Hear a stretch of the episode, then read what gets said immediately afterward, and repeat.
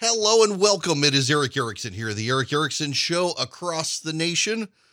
12 hours ago, I was still watching the Chargers Raiders game. My goodness gracious, that game did not end until after midnight, and I really wanted a tie. Welcome. The phone number for what is the phone number? it's a Monday. 877 97 Eric, 877 973 7425. If you want to be on the program, I really do hope you had a good weekend. Uh, I did was restful. And then that those football games yesterday, my goodness. I smoked ribs last night. I'm gonna have to send out my rib recipe. I guess I, I, I keep modifying it a little bit. But um, the Chargers Raiders game, had they had they just tied the game, they'd have both gone to the playoffs, and the Pittsburgh Steelers would have been booted from the playoffs. And uh, NFL fans, I saw somebody on Twitter say NFL fans for the history of the game do not tie. Last night, tying would be the greatest achievement in sports history. And I kind of think it would have been a lot of fun had they, but the Raiders wound up winning the game, uh, knocking the Chargers out. It was it was a fun fun game to watch. Now, uh, what is not fun to watch is what is going on out there in the country, and I got to rehash some stuff for you. If you're new to the program, uh, nationwide. Oh, by the way, that reminds me. Welcome those of you listening on KXNT in Las Vegas, Nevada. Notice I said the home state right, Nevada, uh, not not Nevada, as I grew up learning. I was on CNN when they instructed me to say Nevada, not Nevada. Uh, those of us not from Nevada say Nevada, but those of you in Nevada say Nevada. So I will say Nevada and welcome. Now we got we got to follow along on this. I think we are headed towards a moment in this country. And I don't mean to be a pessimist here, but you know, you're never disappointed when you're a pessimist. But I, I think we're headed towards a a moment in this country that makes January 6th look completely like child's play. I mean, a lot of people, I, I think, overplay it. it. It is something far worse than what a lot of Republicans say, something far less than what a lot of Democrats say, but it wasn't good but I think we're headed somewhere far worse. Uh, and I don't think it's going to be the Republicans doing it. And I need you to follow along with me for just a moment, please. Let's let's begin, and, and I've said this before with climate change and global warming. You know, by the way, um, eh, there's a study out that in the last two decades, natural disasters have cost uh, governments and insurance companies less than in the preceding 20 years. You don't hear that a lot, do you? He was out there at the saw Roger Pielke, I think. Note that. But the left globally has internalized that democracy is bad for climate change, that we're all going to die, the world is going to an end. And you got Greta Thunberg out there demanding that actions be taken in this country uh, and in other Western countries, Great Britain, for example, France, you have a growing advocacy for eco terrorism. And I'm not making that up. The New York Times, the New Yorker, uh, the London Review of Books, they've all given praise to a guy who is writing about uh, encouraging eco terrorism, blow up oil pipelines. In this country, there have been a number of instances in the last two to three years of people doing just that, not blowing up pipelines per se, but sabotaging rail lines that are transporting coal, natural gas, and oil and the media turns a blind eye to it. But when you internalize, just just follow along with me here. When you internalize that we're all going to die in a decade, and governments seem helpless to do anything about it, what would you do if you really internalized, if you really believed? I mean, you and I, we hear this, oh, we got 10 years left. They've been saying we've got 10 years left for about 15, 20 years. Longer than that, 30 years, I guess.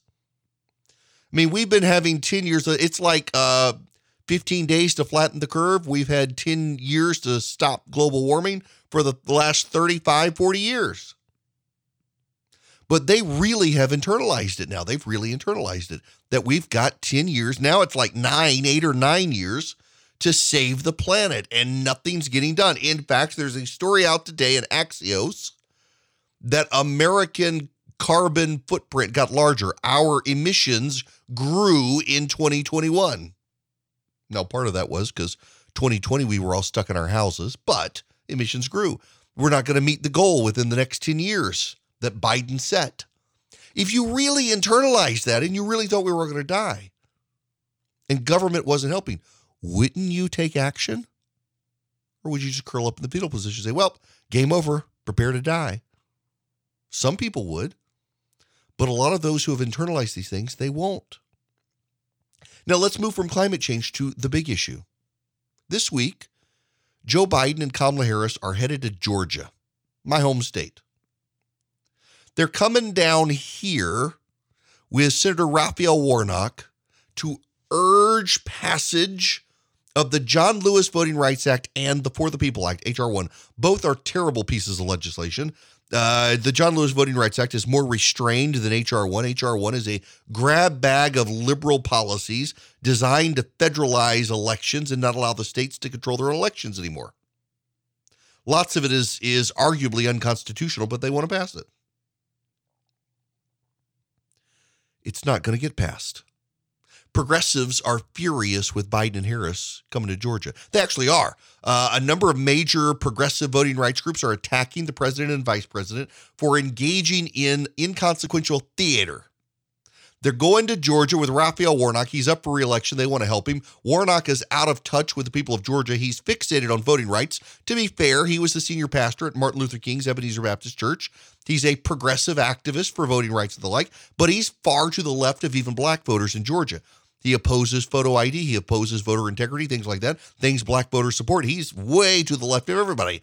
And Harris and Biden, they're going to Georgia. They're going to campaign with him. They're going to make a big play on voting rights. And progressive activists are furious because they say the fight's in Washington, not Georgia. Why aren't you in Washington dealing with Manchin and Sinema? Well, over the weekend, Joe Manchin and Kyrsten Sinema both said their positions have not changed on the filibuster since the summer of last year. In the summer of last year, actually, it was, I think, March for Manchin, May for Sinema. They both released op eds saying, no, we're not going to change the filibuster. Manchin apparently had been toying with the idea of he would keep the filibuster but make it easier for measures to get to the floor of the Senate. So, under the Senate rules, you know, if Republicans fight for filibusters, typically they don't bring stuff to the floor. Sometimes they will. They change that rule. But typically they don't. So, Manchin essentially would make it very easy for the majority party in the Senate to get stuff on the floor of the Senate to be debated and killed by the filibuster. But it turns out that Kyrsten Sinema wants no change whatsoever. And Kyrsten Sinema says it would be bad for everyone. It would be mutually assured destruction. If you begin to change the filibuster from what it is right now, you need 60 votes to get anything passed in the Senate. And it's not really 60 votes to get anything passed, it's 60 votes to conclude debate. If you take 60 votes to conclude debate and you change it, you are ensuring the destruction of the Senate. And she's right. By the way, the Senate rules are filled with delay tactics. And those delay tactics do not get used because of the filibuster. Do you know, under the rules of the Senate, Chuck Schumer could force a talking filibuster. It's not typically done. Chuck Schumer could make the Republicans do it. And all the conversations that you hear out there about the filibuster tend to ignore the fact that they really could go back to a talking filibuster right now if they wanted to. They don't.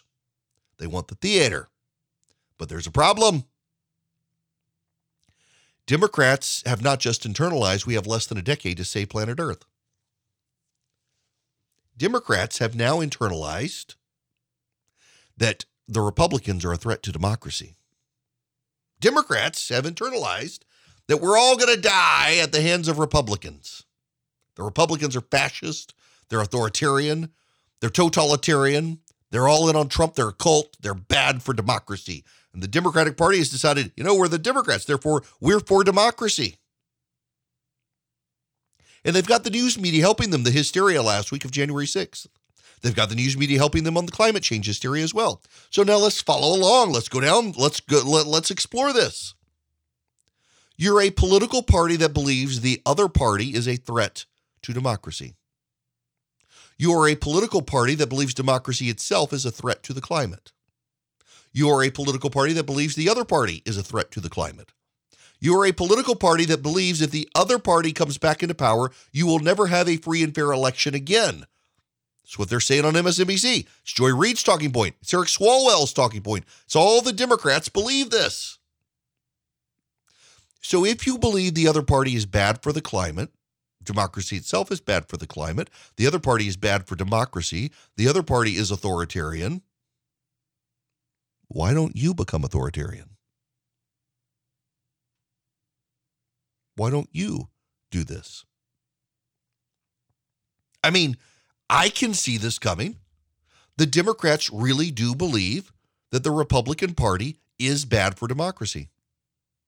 The Democrats really do believe the other party, the Republican Party, is a threat to the Republic. And they see the polling. My gosh, have you seen CNN? The talking points on CNN are starting to change now. Suddenly it's it's, you know, we've been living in fear of COVID. COVID's not so bad. We need to go back to normal now. Everybody needs to go back to. They would not be saying this except they tried the January 6th hysteria. They tried to whip everybody into a frenzy over January 6th, and nobody cares outside of the Democratic Party and the media. What people care about is normalcy, going back to life, realizing that the vaccines aren't stopping the virus at this point. Can't we just go back to life? The Democrats have a problem the polling suggests they're going to get beaten badly in November. Joe Biden's polling is terrible. His unfavorables are at an all time high. Republicans are tied or ahead on the generic ballot. And as much as redistricting has largely been a wash, Republicans do have a slight advantage to take back the House of Representatives. So if you're a Democratic Party that has internalized Republicans are bad for democracy. Republicans are bad for the environment. We're all going to die if we don't save the climate. And the Republicans, if they come back to power, are going to destroy the country and we'll never have free and fair elections again. It's not that far a leap to decide you've got to take action to yourself. Become the authoritarian in order to save democracy.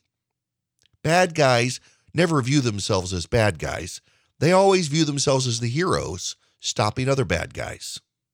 Want to be on the show? Call Eric now at 877 97 Eric. That's 877 973 7425.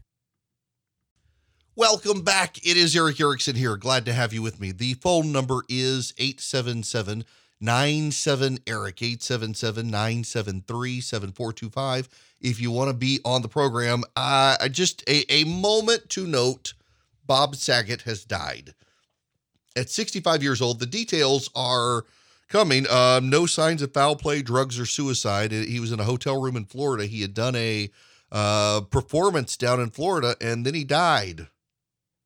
Sad. Uh, he was on Full House. What uh, America's Funniest Home Videos. I mean, the, the guy was ubiquitous in my childhood and teenage years, um, and is apparently just a highly regarded, very well liked by a lot of people uh, who who knew him within Hollywood and the comedy industry. He helped a lot of a lot of younger people get uh, started in comedy and died. That's sad. Um, speaking of Florida, Alexandria Ocasio Cortez and Eric Swalwell both went to Florida. Both of them were seen in Florida without masks on. Both of them now have the Omicron variant, it appears, of COVID. Um, keep them in your prayers that they're they're sick and uh, they're urging people to get vaccinated and boosted. They were vaccinated and boosted, so the side effects are are um, mild. And you know, there, there's more and more data that Omicron is mild for even the unvaccinated. Here's the thing, though, is they're obviously they want to blame Florida, and the spread in Florida is pretty bad. Uh, the spread in Florida for COVID right now is pretty big. But you know what's not? Deaths. The media for a long time internalized that um, deaths matter and hospitalizations matter. But with Omicron, that's not really true. And in New York City, hospitals are more likely to be overrun than in Florida with COVID, which is striking considering the vaccination rates and all. Um, they're having a real hard time sticking this to Florida. They're trying, but they're having a hard time. The bottom line, though, is that uh, at this point, the Omicron variant is bypassing vaccines and booster shots, mostly vaccines. Uh, but here's the bottom line on it: the the the hospitalization rate has barely ticked up for vaccinated people. In fact, uh, the latest data shows that for the Omicron variant to be fatal, you've got to have at least four comorbidities. Not just old age, not just old age and cancer, not just old age, cancer, and overweight, but old age, cancer, overweight, and diabetes. That'll get you. Isn't that kind of what we want, though? I mean, I, I I hate to put it that way because we've been for two years now in this pandemic. It's not really a pandemic anymore. It's, it's just this. Uh, we've got cold season, we got flu season, we've got COVID season. And guess what? They all kind of align now. And isn't it a good thing that we have a variant of a virus we've lost control of and we cannot control that actually is fairly mild, and the fatalities for it are essentially the same fatalities as flu. We know what to look for and yet so many people still living in fear. The Wall Street Journal has an op-ed out today. The headline, actually, this is it's commentary. I shouldn't say it's their official editorial, but their commentary Omicron makes Biden's vaccine mandate obsolete. There's no evidence so far the vaccines are reducing infections from the fast spreading virus. It's true. In fact, Rochelle Walensky was on with Wolf Blitzer. You should listen to this exchange. Um, our vaccines are working exceptionally well. They continue to work well for Delta with regard to severe illness and death. They prevent it. But what they can't do anymore is prevent transmission. So if they can't prevent transmission anymore. They can't prevent transmission. Um, now, here there's there's more Im- important. She went on to say that you should go back to wearing masks. I think people are over with masks. No one's going to wear N95 masks. Even if you wear them, it's hard to get the seal right if you don't know what you're doing. Um, they're, they're now saying maybe not cloth masks anymore. And part of that, you, you need to understand it's not that they never worked, it's that they only reduced it about 10%. In the pandemic, when hospitals were full, that mattered tremendously. Now, not so much. Now, if you really want to stop it, go to N95 masks. People aren't going to do that. You're not going to get people on airplanes to all wear their N95 masks. I mean, and even now in restaurants and airlines, the moment you get food or, or beverage in front of you, you get to take off your mask. That stuff isn't going to change. At this point, there's a level of irrationality into continuing the way we started in the pandemic. It's time to move on. And amazingly, of all things, this conversation is starting to trickle out within the American Press Corps. When we come back, there is some key audio I want to play for you because you need to hear it as the media conversations change. But my question for you is why so quickly? And I do mean so quickly. It's like a light switch flipped. Why are the conversations changing the way they're changing? I've got a theory on this, and I want to discuss it with you when we come back. Take your phone calls as well 877 973 7425 nationwide. It is Erick Erickson here from my flagship station, WSB in Atlanta, Georgia. We'll be back. Welcome back. It's Erick Erickson here. I am delighted to have you with me. The phone number 877 973 7425. You know, by the way, I do a bad job of self promotion. I hate to self promote. My gosh. So I got to send an email out after the show today to a lot of different people in radio touting my accomplishments. And you know, I mean, there there's something to be said. Uh, I my my ratings on my flagship station in Atlanta are, I mean, dominant. Noon to three. There's nothing in radio that comes close. Talk, sports, news, music, anything. Um, you, you got me and nationwide on the stations I've been put on since I started doing national syndication in June. My show is uh, higher in ratings than the shows I ever replaced. A lot of lot of good stuff. But my gosh, y'all, as, as much as I can be braggadocious here, I, I just, eh, the work should speak for itself, I think, but it doesn't these days. And you got to send these little emails and say, I'm so wonderful. Uh, nonetheless, I'm terrible at self promotion. But I do have a website, ewerickson.com, and you can get the 24 7 live stream. You can find the podcast links. You know, if you text the word show to 33777, You get that stuff as well. You can get the podcast links. You can get the, the live stream. Uh, you can go to my Substack page, ewerickson.substack.com. My EW Erickson everywhere on social media. You should follow me on Instagram. That's where you see all my cooking and stuff and my humidor. Y'all, I'm sorry. I, I, I'm supposed to get to this stuff, but as an aside. So back before Memorial Day, I am not, you should know, in full disclosure, I'm not a huge cigar smoker, but I have friends who come over on Sunday. Philip, who works for me, smokes cigars every day.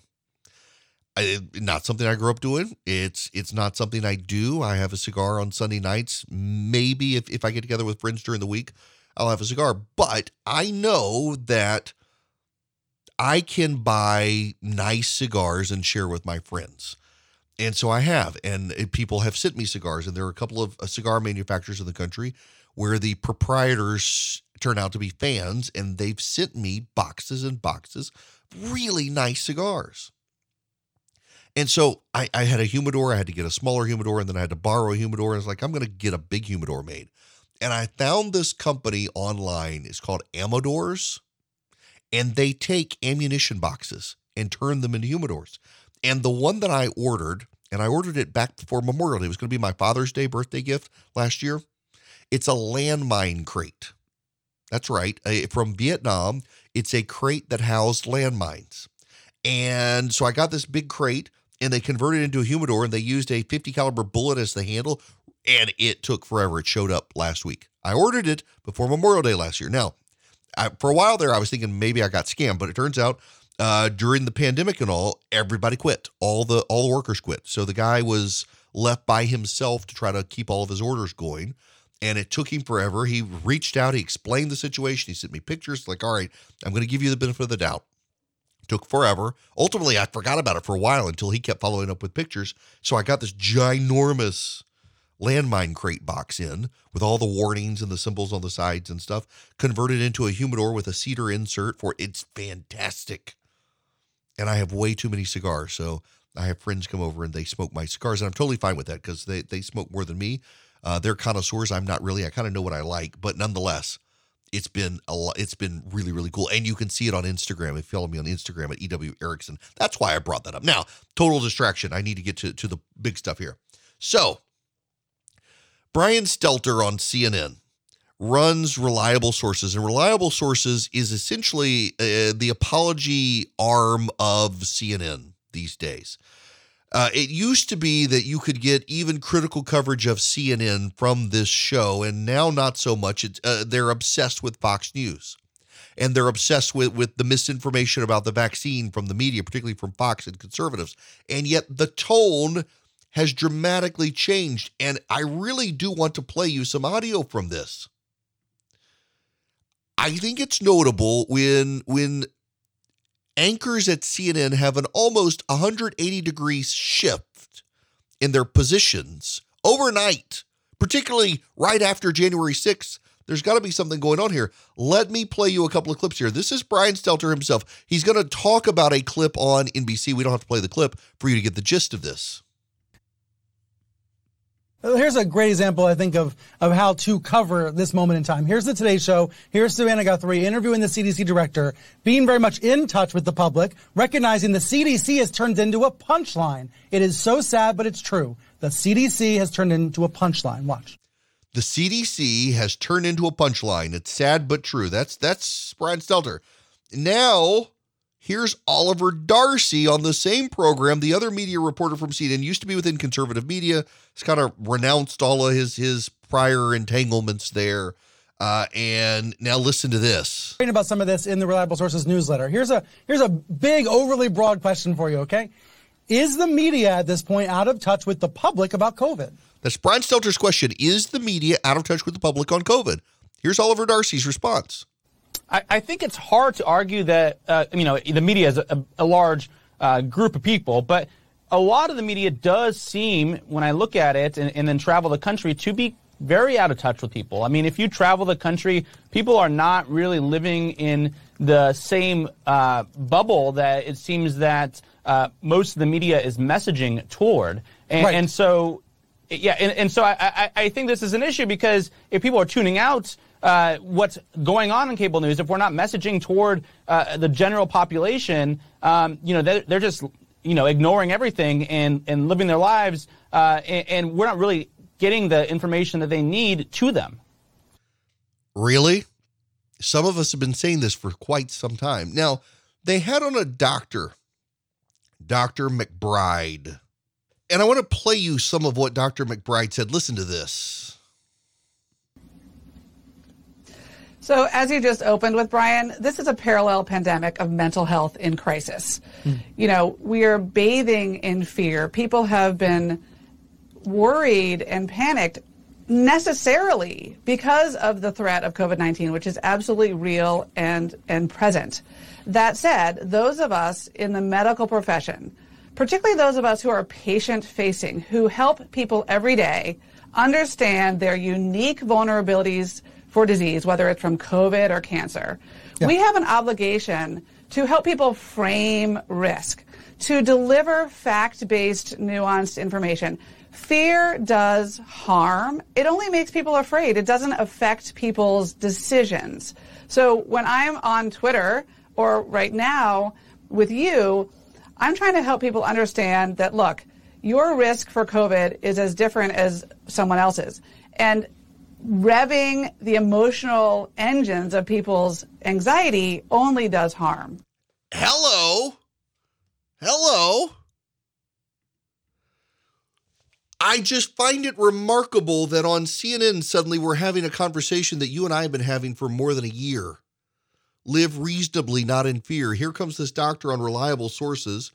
After they attack the CDC and say the CDC's become a joke and the media is out to lunch and, and not covering the pandemic the way most people are living their lives and not relating to people. And suddenly they have on this doctor saying um, revving the emotional engines of people's anxiety only does harm.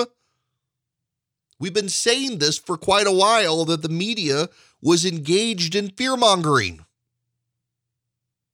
And suddenly they've turned around. Why? Why? Why? Why now? Because they're right, by the way. They are right. The CDC has become a joke. There's a story out over the weekend that Rochelle Walensky and the CDC, they've hired media coaches to help them get back on track.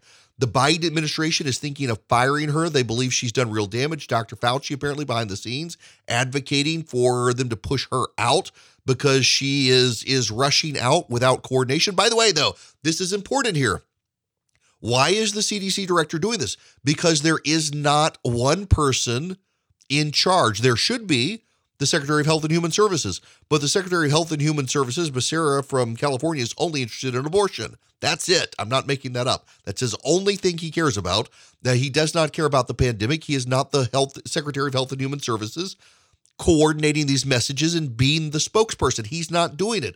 They're allowing each individual person to do it. They're allowing Fauci and Walensky to contradict each other on television.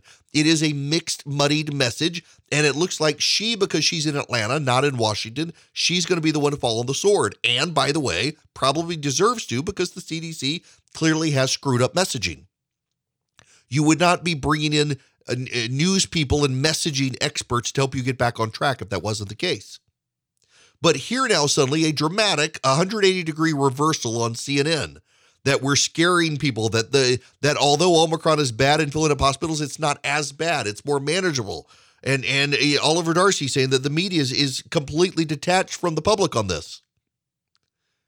I don't think it's a coincidence that this comes right after January 6th. You have the media go into overdrive on the January 6th coverage and then all the polling comes out, and guess what? Surprise! The public doesn't care. I told y'all, people don't care. They care about COVID, they care about crime, they care about education, they care about uh, empty shelves at the grocery store, they care about inflation, they care about gas prices, thankfully coming down now. They care about a lot of things. They don't care about January 6th. And suddenly the media's like, oh my gosh, the Republicans could win in November on this. We gotta we gotta help Joe Biden. We gotta help. We gotta do something.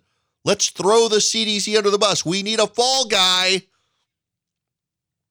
So the CDC is going to become the fall guy. Rochelle Walensky to become the fall guy. Now, probably the appropriate fall guy at this point, but so is Fauci. Fauci's days are probably numbered two on this. Even if they don't boot him, they're probably going to put him back in a closet somewhere. The problem here is that they've lost the plot. And the plot is there's an election in November, and the Democrats' polling is very, very bad at this point. They've got to do something to make it salvageable. They've got to do something to turn the corner. They're not thus far doing it, and the public is getting mad at them. People are ready to go back and live their lives. And by the way, at this point, it is very clear that at some point we're all going to get COVID of some kind. It's sweeping through everywhere. The Omicron variant, you're not going to stop it with the vaccines at this point. You can minimize it, you can reduce the symptoms, but it just seems like at this point, fatalism is creeping in on people that everybody's going to get it. They promised us the vaccines would protect us. They said, you get the vaccine, you won't get it. They were wrong. People no longer trust any of this. They're just ready to go back and live their lives. That's going to have cascading effects across society. The Democrats have an election coming where they are worried Republicans are going to take back Congress and obstruct the rest of Biden's agenda. So now, of course, we're about to see a major change in the media. And you know, the deep irony here is where we're headed with the media is they will be saying now what you and I were talking about this time last year. You can follow Erick around social media at EW Erickson on Twitter, Facebook, YouTube, and Instagram. And check him out at EWErickson.com. Hello there, it is Erick Erickson here. You know, I, I, I really do tell you guys you should follow me on Instagram, EW Erickson, E W E R I C K S O N, because you know we do put up some clips of the show there. Although Philip tells me he's putting more on Facebook these days, which is fine. You can follow me there at EW Erickson as well, or YouTube EW Erickson, or Twitter EW Erickson. You kind of kind of get the theme there, or go to EWErickson.com. But on Instagram, you can also see what I'm cooking and stuff like that. I like Instagram the best. It's where I interact more with people because people are nicer on Instagram and it's less political. Nonetheless, um, what was I going to say? oh my gosh, I know what I was going to. I know what I was going to talk about. Uh, there is uh, that that swim meet this weekend. You know the swim meet. Uh, it was the transgender athlete from University of Pennsylvania or Penn State, uh, whichever, uh, who was swimming and was expected to break the record of a female Olympian. And it turns out that the transgender athlete at Penn got beat by the transgender athlete at Yale. But to the credit of the transgender athlete at Yale, uh, it's a uh, woman transitioning to be a man. Um, and is, she is not taking testosterone supplements to do so. Um, and good. So the, the actual woman beat the guy. And the teammates, apparently, for the Pennsylvania swimmer, the guy who's decided he's a woman, apparently furious about the whole thing. They're fed up. Uh, several of them have gone on record, and others are speaking behind the scenes. They're afraid they'll be punished by the university. The whole thing is nuts, y'all. The whole thing is crazy. And so Amy Schneider is the guy who got a million dollars on Jeopardy and is transgender woman. The New York Times pushed out an alert to my phone. Anyone who has the New York Times app, anyone who subscribes to news, got it. Axios pushed it out. The Washington Post did. The New York Times did. CNN did, I believe, uh, and several others announcing that Amy Schneider is the first woman to ever get a million dollars on Jeopardy. There's just a problem. Amy Schneider is actually a man, transgender woman. The New York Times, if you read the New York Times, you would never have known that this was a transgender woman, just a woman. Now, you know, this is how quickly, then people say, why do you care? Why do you, why, well, I think you got to care about truth and how quickly the, the, the goalposts are being moved here. Just a few years ago, it was that, uh, that sex is biological and gender is a social construct. And now it's all a social construct. And you're a bad person if you point out, wait a second, this is actually a man. You're, you're a bad person if you do that. But isn't it the truth? Shouldn't biology matter? Apparently, biology doesn't matter. NBC News over the weekend actually ran a story that claimed that there is little scientific support for the idea that a man who becomes a woman has a competitive advantage in sports. Really, there's actually a copious amount of research and real world times. Do you know middle school boys tend to outperform college girls on the soccer field? Uh, there's an entire website where you can go compare middle school boys to female Olympic athletes. And guess what? The middle school boys at the top of their class almost always beat the female Olympians. It's absurd to think that this doesn't matter, that testosterone and biology don't matter. Yet the media has embraced this. Now, the point here is not to go on a tirade about transgenderism. Believe it or not, it's this. When the media does this, when the New York Times announces that this man is the first woman to win a million dollars on Jeopardy, it doesn't even note the whole truth here. The public at large has not bought into this agenda. It decides that the media is insane.